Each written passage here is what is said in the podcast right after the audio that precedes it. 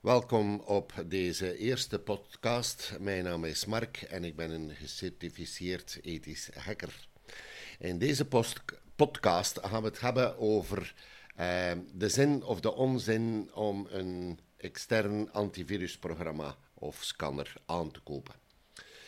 Um, Zoals vele mensen weten, eh, heeft Windows vanaf Windows 10 en zeker de 11 heeft hij al een heel goede eh, antivirusprogramma ingebouwd. En is er eigenlijk voor de doorsnee persoon geen nood om een extra antivirusprogramma uh, aan te kopen. Echter, uh, de hackingtechnologieën die uh, staan niet stil, die, over, ja, die gaan maar schreden vooruit. En dan is eigenlijk een standaard antivirusprogramma niet meer voldoende.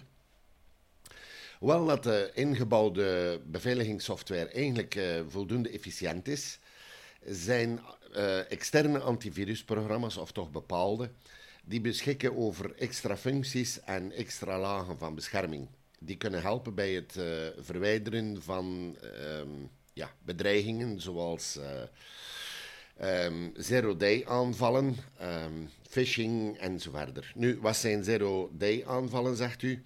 Uh, wel, dat zijn uh, bugs die ontdekt worden in een programma um, en die eigenlijk bijna dezelfde dag gebruikt worden om al aanvallen uh, uit te voeren. Dus zodanig dat de makers eigenlijk de tijd niet hebben om ja, dat gat te gaan dichten of die bug of die fout de, ja, te gaan verwijderen. Dat zijn eigenlijk zero-day aanvallen. Nu, de, dus de meeste externe, ja, gewone antivirusprogramma's, ik ga het eigenlijk zo zeggen, die bieden wel een uh, extra bescherming um, met firewall, met ouderlijk toezicht enzovoort. Maar die bieden niet direct um, bescherming tegen phishing en tegen uh, andere mogelijke pogingen tot diefstal van uw identiteit. Nu, um, het programma die ik zelf gebruik noemt Bitdefender. En Bitdefender op zich heeft verschillende pakketten. Um, daar zijn onder andere de Bitdefender Internet Security en Bitdefender Total Security. Dat is de laatste. Die, deze laatste gebruik ik eigenlijk zelf, die Bitdefender Total Security. Um, Bitdefender uh, werd aangeraden of wordt aangeraden door vele van mijn leraars, hè, want ik volg nog steeds uh, bijkomende cursussen. En ik merk zelf dat bijvoorbeeld bij het schrijven van uh, malware, om te gebruiken als demonstratiedoeleinden, dat Bitdefender daar constant tussen komt om te zeggen, oh, er is hier iets, er klopt hier iets niet en hij verwijdert dat automatisch. Dus ik moet die bijna uitschakelen om te zeggen van, ja, ja, maar ik, ik, ik wil het, het, het, mat, het moet uh, gebeuren of het mag gebeuren. Dus uh, ik ondervind zelf um, dat, dat dit programma, uh, behalve dus een antivirus, eigenlijk een hele goede bescherming heeft en constant kijkt, ook binnenin de codes die... Um, terwijl je zelf aan het programmeren bent. Dus al wat er eigenlijk op je harde schijf komt, wordt eigenlijk uh, nagelezen, cru gezegd. En dat die, die detectie nauwkeurigheid uh, tamelijk hoog ligt. Nu, ik moet er ook bij zeggen, um, ik heb geen affiliatie met uh, dus ik bedoel daarmee, als u dat aankoopt, heb ik daar geen centjes voor. Ik kan alleen aanraden dat ik het zelf gebruik, dat dat voor mij een, een of toch één van de softwareprogramma's is die een, uh, ja, toch een totale uh, beveiliging aanbiedt. Zeker wat dat betreft uh, mogelijk phishing en andere malware die kan geïnstalleerd worden. Het is ook zo bijvoorbeeld um, dat mij al een paar keren voorgevallen is. Je bent op zoek achter een foto op het internet. Je wilt die downloaden en plotseling komt Bitdefender ertussen om te zeggen: Oh, this image is not safe to download. Dus duidelijk omdat er iets verkeerd is. En als we dan uh, in een beschermde omgeving dan toch even die foto gaan downloaden en we gaan daarin gaan kijken, dan zien we inderdaad dat daar code in verwerkt zit die daar eigenlijk niet hoort te zitten.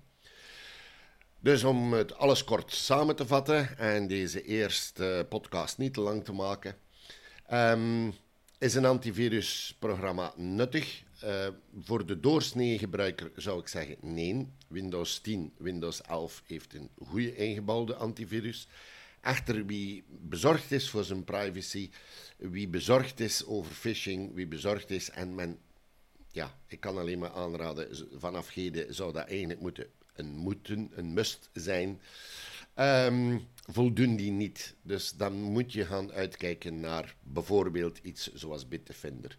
Nu, om uh, ook te zeggen, een Bitdefender bijvoorbeeld programma, dus de Total Security, die kost iets van een 30 euro per jaar voor vijf toestellen, dacht ik. Ik kan ernaast zitten, maar het is iets rond die prijs. Um, dus duur is het niet. Persoonlijk zou ik zeggen, een, een, uh, ja, een dikke aanrader. Het werkt onder uh, Mac, het werkt onder Windows, het werkt onder Android, het werkt op iOS. Dus het staat op mijn iPhone, het staat op mijn Android-telefoon, het staat op mijn Windows, het staat op mijn uh, MacBook. Het staat eigenlijk overal op.